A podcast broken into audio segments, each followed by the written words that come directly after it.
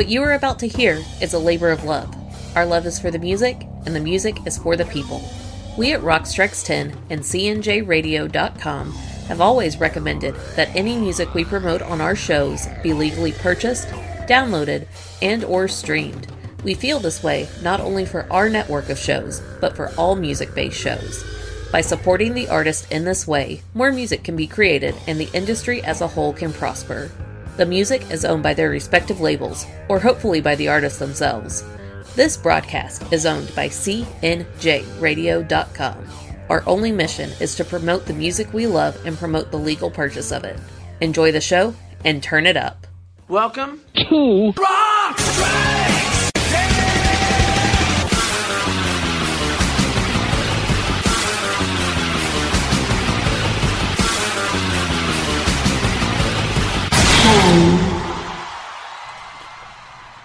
Welcome to Rock Strikes 10, the show guaranteed to always give you 10 songs, no more, no less. My name is Joey. I want to thank everybody for tuning into the show here today, especially if you're doing it at the central station of CNJRadio.com. Okay, it is now time for what I consider to be the first true episode of this year of 2023.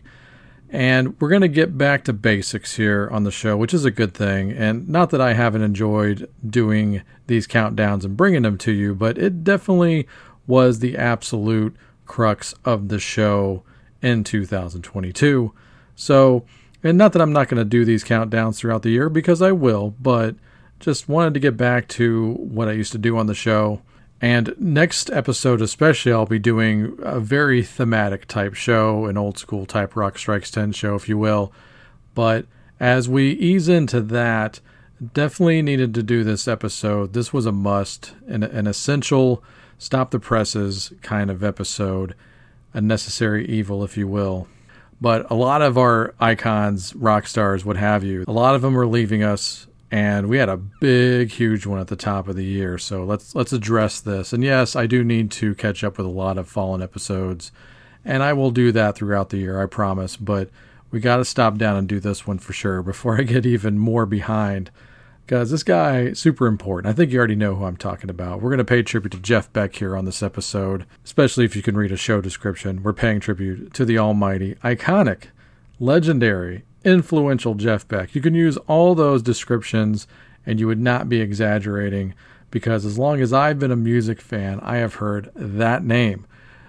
Early on, it was one of those names where I felt like it was being insisted upon me and so, like a lot of kids or teenagers or whatever, when things are insisted upon you, you tend to rebel against it. And that was kind of how I was feeling about it. I would just hear that name, and it seemed like every interview, and I didn't take to it in the positive way for some reason. Not that I just trashed the guy, because that, that's reserved for Clapton. But Jeff Beck, man, this name popped up, and like every time I read an interview with a guitar guy, it seemed like they were always mentioning Jeff. So, and, and I still kind of resisted, like, ah, you know, that's the stuff my old man would listen to or whatever.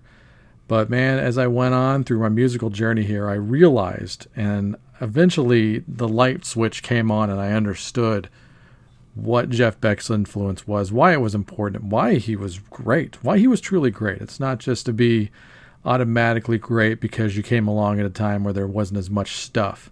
And I tend to have a critical eye towards some of those things. But Jeff Beck, not overrated, I gotta say. I'm here to report, just in case you didn't know. So, this episode basically, I'm not just gonna do just like that one disc best of. I'm gonna go through the personal journey as I like to do because I want to make this my own show, as I tend to like to do and give you some stories like how much even though I am not a big huge fanboy of Jeff Beck and I kind of just established that for you even during my awakening I never went truly all in with the guy and there's still so much stuff I need to listen to. But basically we're just going to pick up stuff that I heard along the way and it really affected me in a sense. So it's going to be chronological but for my personal history basically. So as I was talking about the influence that he had on a lot of my favorite rock stars of all time, I felt like it was only apropos that we kick off with a couple by the Yardbirds, because obviously that's an important part of his history. If he hadn't done what he did with the Yardbirds back in the late 60s, then a lot of my favorite stuff would have never happened. So let's give it up for the freaking Yardbirds. I don't care whether you're Alice Cooper, Aerosmith, Kiss, or even people like Rush and ZZ Top. And it goes way deeper than that, even. So many layers to peel back on the influence that the Yardbirds had on just music in general. And I tend to be pretty down on, you know, the Pale Faces or White Boy Blues or whatever you want to call it. But when the Yardbirds did it, man, they made it legit. It was legit in their hands. And that's, it takes a next level talent to do that kind of stuff where I'm just not like, ugh, the Yardbirds have that thing. And I'm glad they did because, like I said, they influenced some of my favorite acts ever. Proof positive that even though they didn't write this song, it became an absolute standard bearer in hard rock, basically, in the 70s based hard rock, my favorite type of music. This was originally a song in the 50s, I believe. I know the guy's name was Tiny Bradshaw, the guy that wrote and originally performed this tune right here. You're going to know this song. Everybody does this song, and you got it. But let's go back to the Yardbirds version. This is the one that turned everybody on. And of course, it's one of the first Yardbirds recordings to feature Mr. Jeff Beck here on lead guitar. So here we go. Let's get into it. This is the Yardbirds with The Train Kept a Rollin'.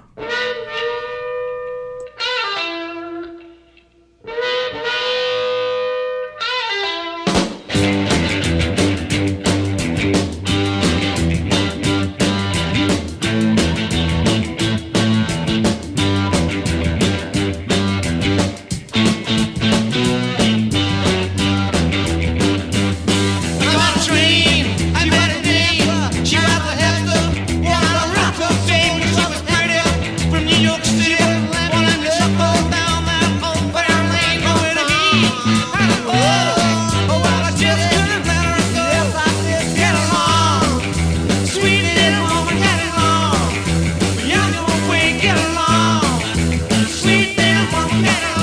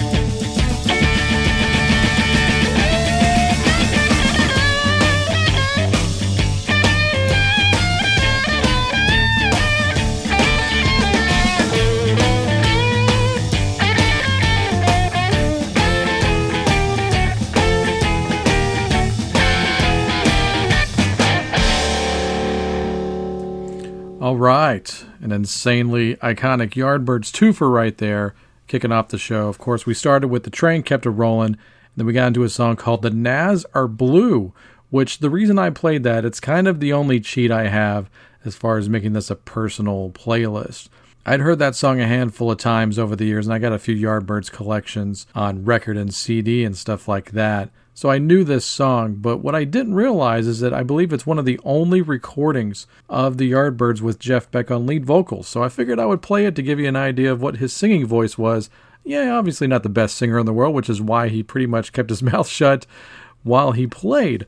But I thought it was a cool little thing to put on there, so and you can really hear his talking voice and his singing voice. He didn't really sound that much different. So, two random things that popped up as I was listening to that. I definitely wanted to go through a few extra little Joey anecdotes here. The first handful of things that hit me to Jeff Beck as far as just how far his influence reaches is uh, right around 91 or so. Two things happened that uh, one I didn't even realize was a Jeff Beck thing, and the other thing was like super obvious. And then we'll get into the next batch of songs here was I was so huge on Motley Crue from like really my earliest days as a music fan.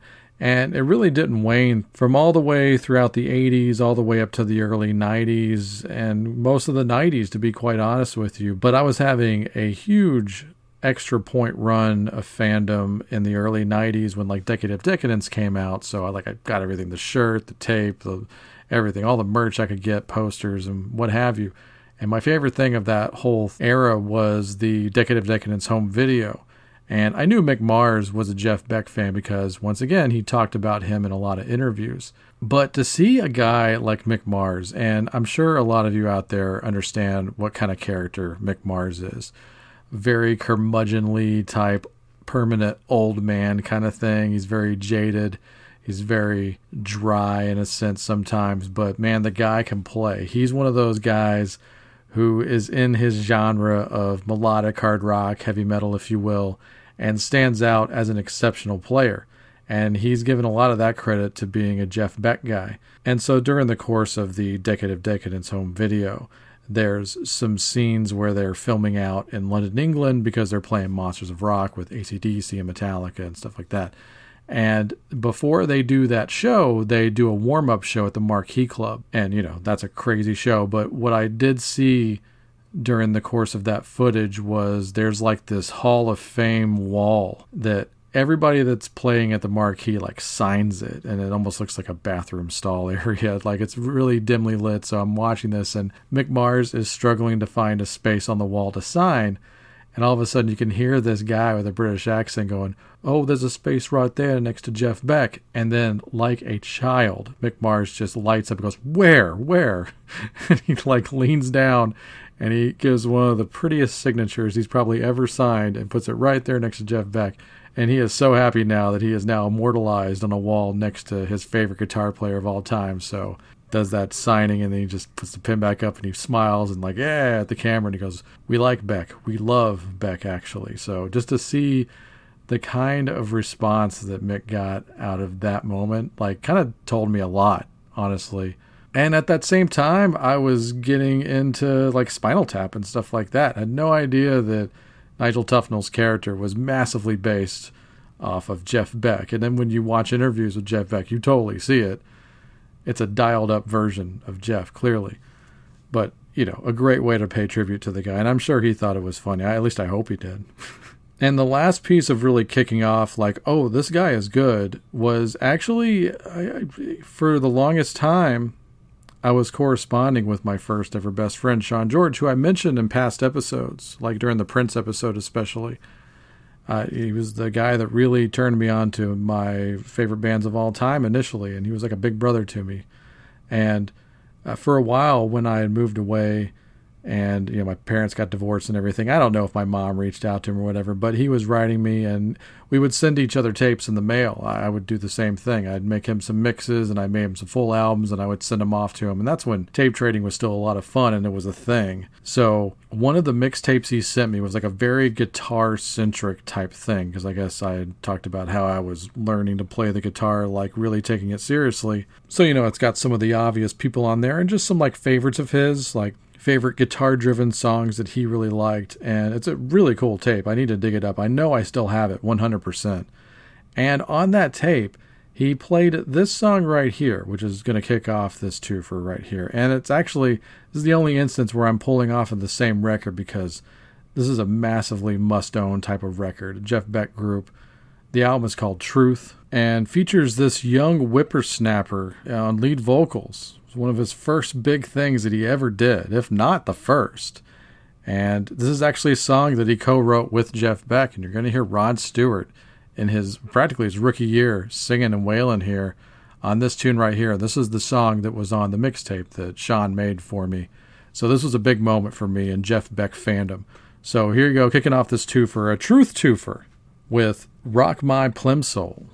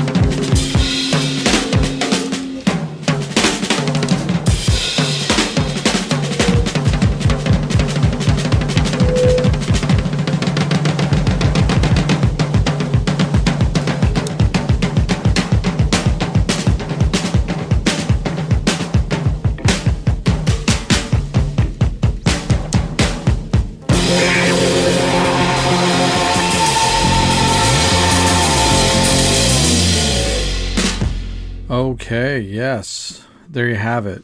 Great, great twofer right there from the album Truth, which is absolutely a must own for any genre of music. If you are a music fan, you should have that record. the early Rod Stewart right there, just killing it. You got Jeff Beck on guitar. What a can't miss duo right there.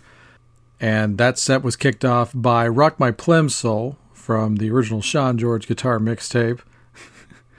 and Finishing off the closer on that record, a cover of Willie Dixon's I Ain't Superstitious, which first time I ever heard that song was definitely the Megadeth version. And I saw a recent statement by, I'm not sure which Dave said it, either is or was with Megadeth currently, and said when they recorded that version, they based it off of the Jeff Beck group version, which makes total sense there you have it. The influence reaches all the way into thrash metal. If you didn't know, now you know. Jeff's influence is definitely uh, pretty much infinite now at this point. So, a lot of these songs are very blues based, kind of ballady almost in a sense, and the majority of this episode will kind of lean towards that. And also, I don't mean to make this a downer show. When we do these fallen tributes and these death episodes, I try to make it as lighthearted as possible, taking it seriously, but also having a little fun with it. So this next twofer right here is going to be live versions of really upbeat songs, and Jeff also would do that as well. He basically became as a solo artist a guy who definitely did originals, but also did a lot of cover songs. But he had that great talent into making it, you know, his own arrangement singing the songs with his guitar because sometimes he wouldn't be accompanied by singers. So, in the most basic of terms, the lead vocalist of the band was Jeff's guitar, the way he played it. But in this two for right here, this is where he's accompanied by two different lead singers. And so I actually did cut off some songs from another personal favorite Jeff Beck album. One I got into a few years ago was the BBA album, which was Beck Bogert Appice, which is a one off band that he did like a power trio with the guys in Vanilla Fudge, Tim Bogert and Carmine Appice. And really, really cool record. I do recommend it. And I did cut off those songs off of this record because I got the 1973 episodes coming up, and that album will definitely be represented on the countdown. So, yeah, spoiler, but yeah, it's going to be on there for sure in some form or fashion. But on that record, they do a cover of Superstition, which had only been out for a couple of years at that point.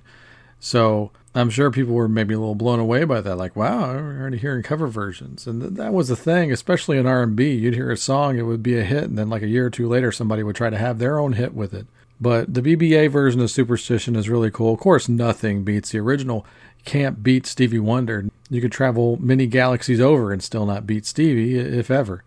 But as luck would have it, this is one of those kind of one off rock and roll Hall of Fame type of live performances. They're having a big night there. Some duets are occurring, and Stevie Wonder's out there. He's doing a little mini set, and he brings out Jeff Beck, and they do Superstition. So that's what we're going to kick off this twofer with. Is that great, great performance? So check this one out. Enjoy.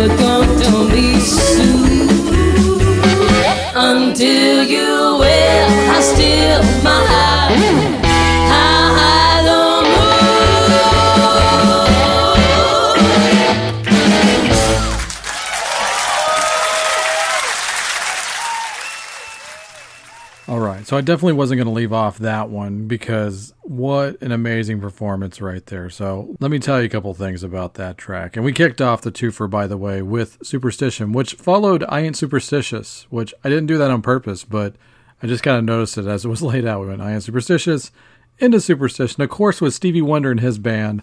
What a great performance that was. And immediately followed by a super duper faithful, absolutely 1000% faithful cover version of Les Paul and Mary Ford's How High the Moon. So that was taken from a performance at the Iridium Jazz Club in New York City. And I had recently seen this show a few years ago, and as of Jeff's passing just a few weeks ago, it's been played almost nonstop on this particular channel on Pluto TV. It's like one of the music concert channels, and rightfully so. It's such an amazing performance. You should track it down. It's called Rock and Roll Party featuring Jeff Beck, and it's a tribute that Jeff did to Les Paul. Because the the other reason probably why Jeff Beck was so amazing is because he gave himself two massive guitar heroes that he couldn't possibly live up to in his eyes. One was Cliff Gallup of the Gene Vincent Band, who had his own way of playing that no one could ever copy, and the other was Les Paul. No high standards for that guy, right? Okay, so the show here, Rock and Roll Party, it's at the Iridium in New York. And I'm watching this concert over and over again the last few weeks, especially. And once again, track it down. It's such a fun show. If you ever get jaded about music or being a rock fan or anything, that's the show you want to put on. It's so pure. And you just look, they, every now and then they flash to the crowd, and you see people in the crowd. Like I saw Bob Ezrin in the crowd, I saw Paul Shaffer in the crowd. I swear David Bowie was in that crowd. I swear I saw David. And David was living in New York City at the time. This was recorded around the beginning of the 2010s. So he lived in New York City for like 20 years until the day he died. But I swear he's in that crowd. But it's, man, that just gives you an idea of how great the show is. So this particular version, actually, of How High the Moon, like I said, the original was done by Les Paul and his wife Mary Ford. So it's duly noted in the liner notes of the record that that, that was Imelda May, by the way, on lead vocals. Really cool singer from Europe. Uh, she's a great singer, obviously. You can tell right there by that performance. So when it came time to do this performance, they actually had Imelda record her vocal in advance so they could lay it in over the PA and play it like an instrument, not to sweeten it, but because they wanted to replicate the sound that Mary Ford used to have on the records because Mary would double and triple track her vocals to make it sound just extra cool, almost like uh like she was singing with backup singers. Those were all her voices, much like what Brian Wilson used to do in the Beach Boys. And so they actually say that we sweeten the vocals, but that's also her singing on top of herself for that performance because that's exactly how the original was recorded. And they wanted to maintain the integrity of that performance. That's how much of a nerd Jeff Beck was for Les Paul. So I love that. And, and the rest of the album, Imelda does not double track herself on a pre recorded track. They just do for that song. So I thought that was really neat because we're in this time right now where sweetened vocals are becoming a big point of contention in live performances. But that's one instance that I could bring to the table where it's actually on the level for sure, like legitimately. Okay. But yeah, the other reason I played that is because the one and only time I got to see Jeff Beck live was when myself and my better half Nola we traveled out to Houston, Texas to see a co-headline show with Brian Wilson and Jeff Beck, speaking of the Beach Boys. And I know Jeff being a big Brian Wilson guy, of course. Who is it, right? Okay, I'm sure some of you out there aren't, but shame on you. So we go out there and we're kind of in the mindset of just wanting to see Brian. I knew, I was like, cool, I can see Jeff Beck. That'll be one of those things that I can brag about later on. And I'm still not completely knowledgeable about the catalog or anything that might potentially be played that night. Like at that point, I only have Truth and Beck-Ola. And this, like I said, this is about the time he did Rock and Roll Party. So this is like around the turn of the 2010s. So we're talking about 12 years ago here. So we get out to the show and we have no idea how the show is really gonna go. And the show starts, and Brian Wilson comes out and does his set. So we're like, oh, okay, it's co-headline. Jeff's gonna play last, which I know it's gonna be probably a bit of a hurdle even for both of us because the Brian Wilson material it's kind of tough to follow for anybody. But Brian does his set, and then it's about an hour, and since it's a co-headline, it, it kind of makes sense. Then Jeff comes out and starts playing. He does a lot of instrumental stuff, a lot of stuff I don't recognize, but I'm appreciating the playing, as we all are. It's keeping my interest enough. And I do need to speak on something that happened in his set later. But after he was done playing in his main set, basically Brian Wilson's band come out and all the bands do a little mini set together where they're doing like cover tunes and some more Brian Wilson Beach Boys songs. So it ends up in a really cool jam. It's a real fun night overall. It's really a great show. And yes, I can brag about going to the show. So during the jam portion of the show, they do How High the Moon with Brian Wilson's band and all his backup singers and everything, and they sound tremendous doing that song. So I got to see him play that song, and it was breathtaking. It was so damn good. So that's definitely in my personal journey of Jeff Beck fandom right there is to hear How High the Moon. So there's that. So let's rewind back to the end of Jeff's main set during that show and he's playing the song that I'm about to play for you right here. And I think it's the last proper song he did by himself with his solo band. And he goes into this one right here, which even without words, it says so much. This is one of the best instrumental performances I ever heard in my life. As luck would have it, I was able to track down a well properly recorded live version of this. So here is Jeff Beck doing his interpretation of the Beatles classic a Day in the Life.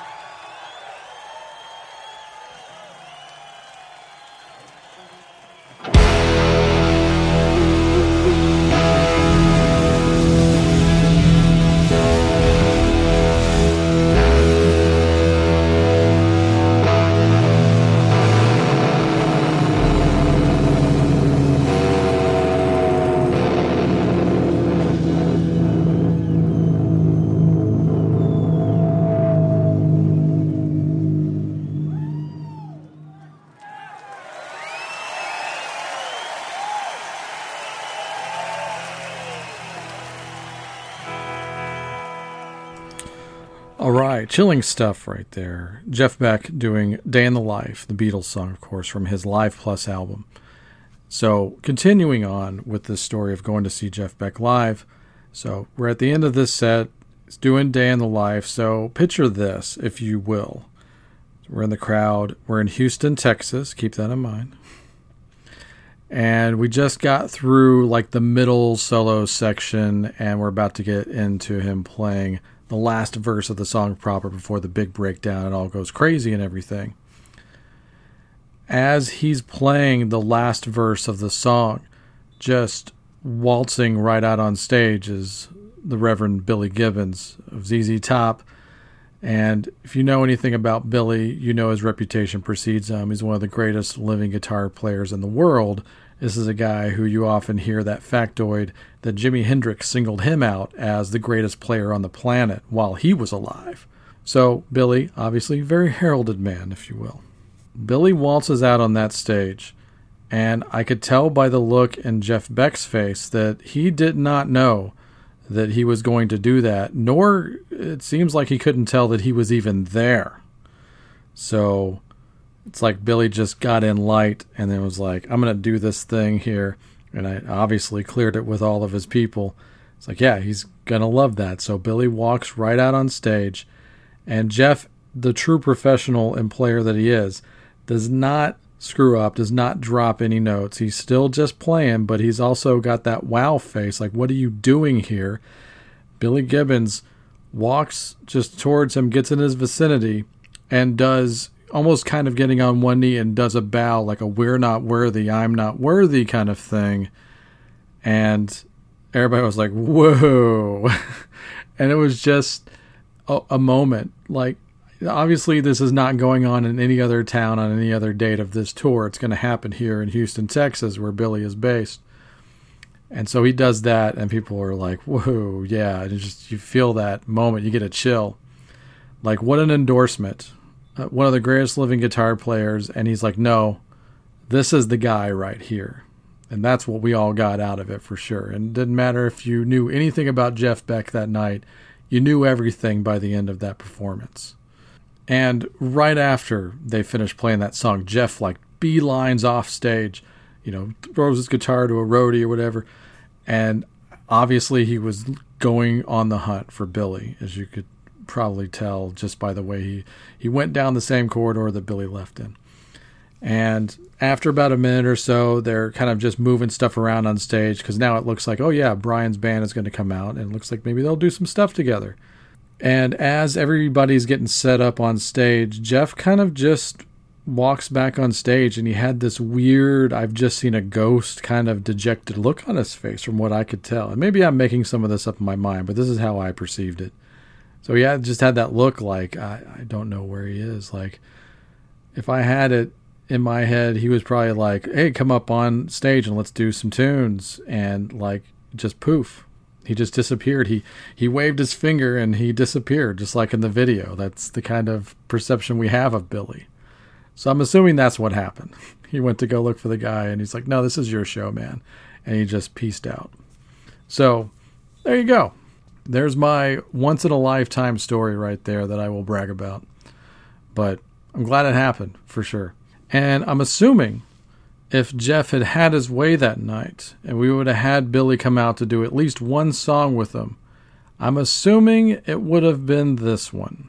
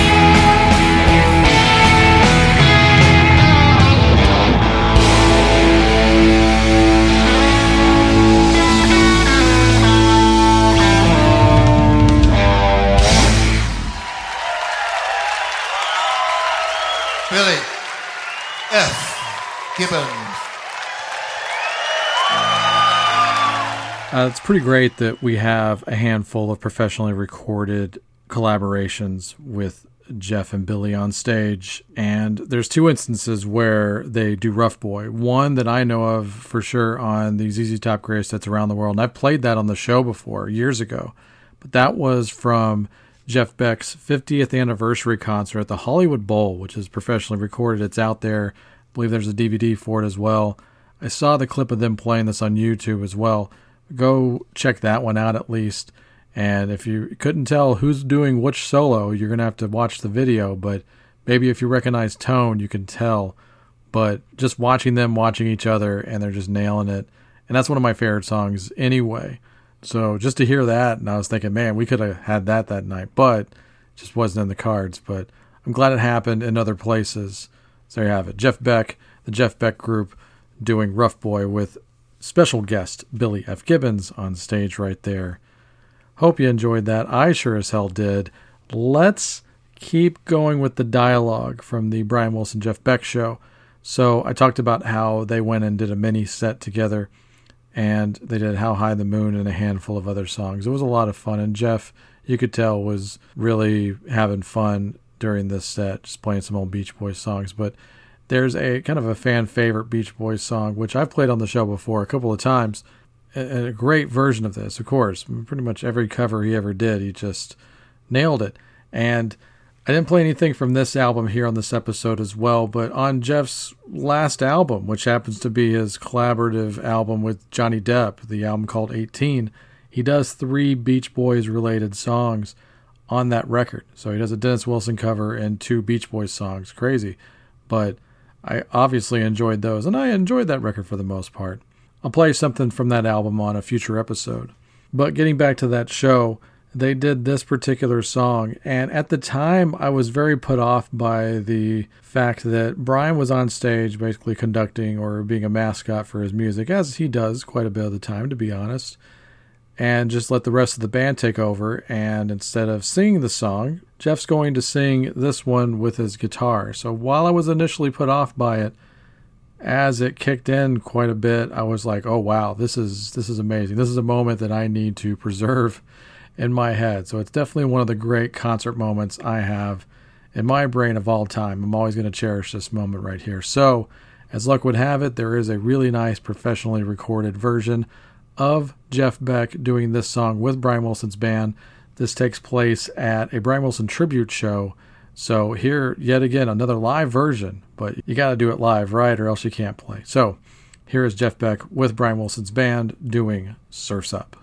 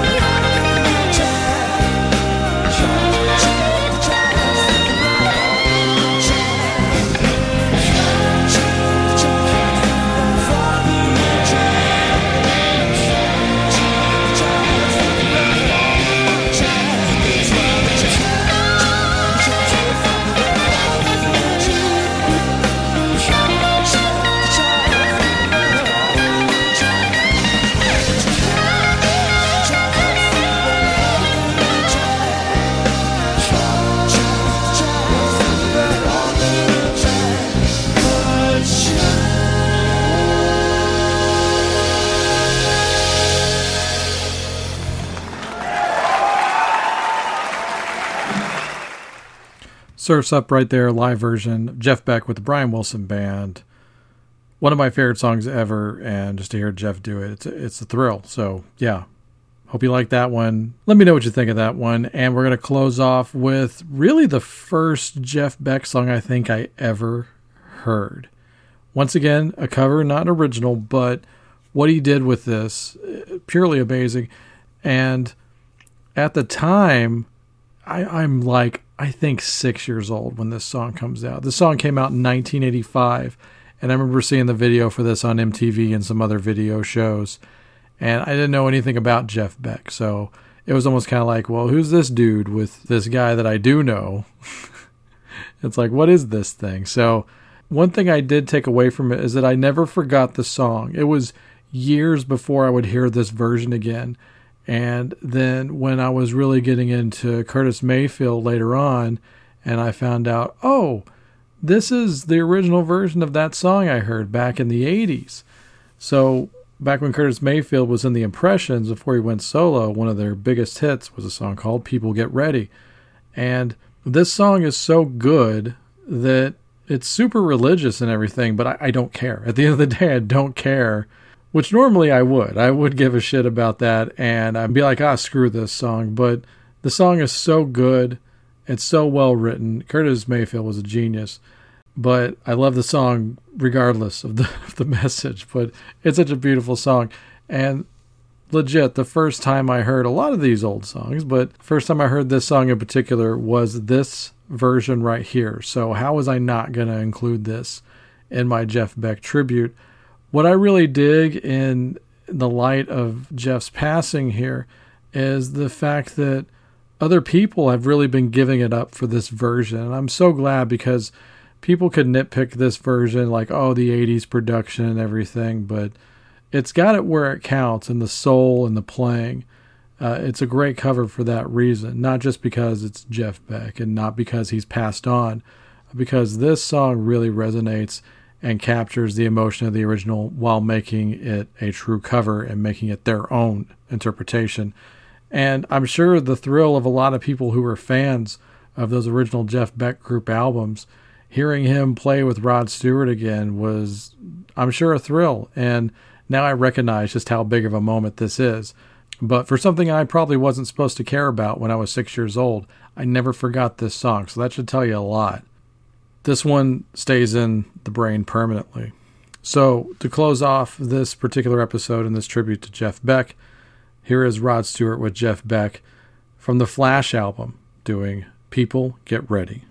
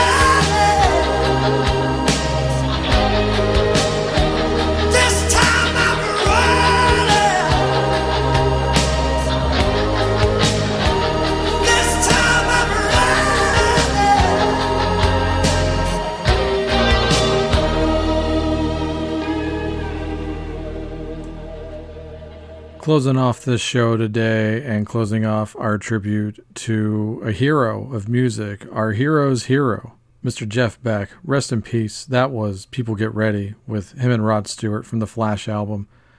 I've got the 45 of that. I'm guilty of not having the full record, but at some point, if I see it out and about, I will pick it up. Unfortunately, I'm sure the prices are going up. But that's the nature of the beast, right? The nature of the business. But let's not get too cynical at the end here. I hope you've enjoyed this tribute here to Jeff Beck. Let me know what's new to you off of this if you care to let me know.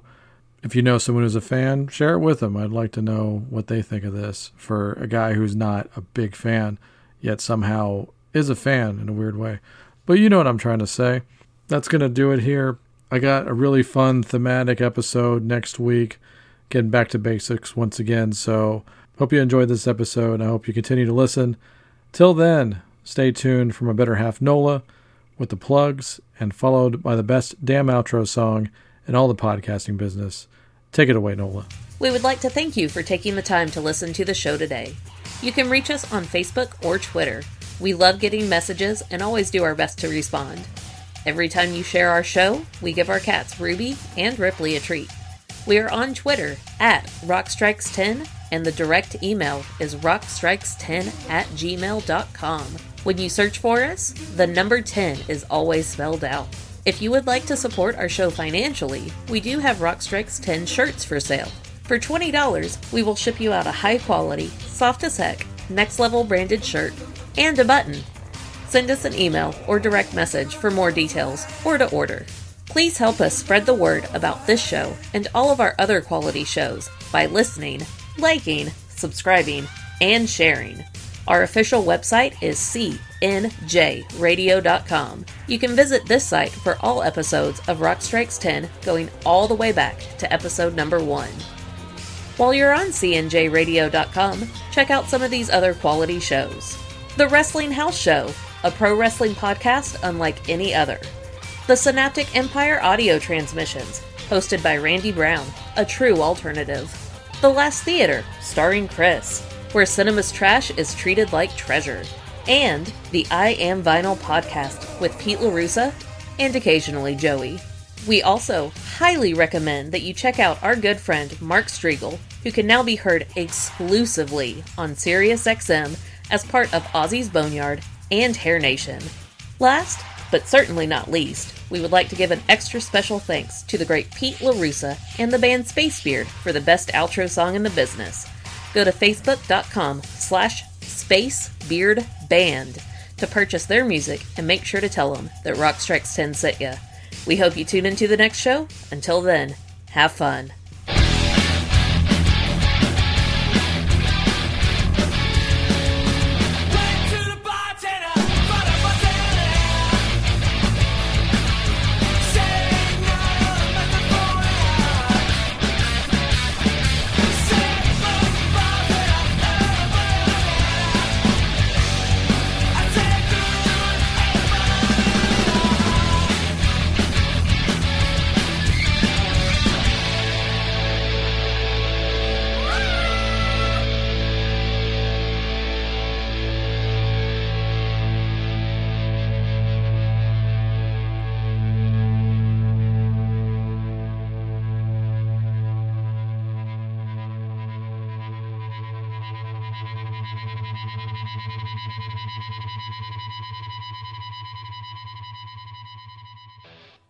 Post game show is brought to you by.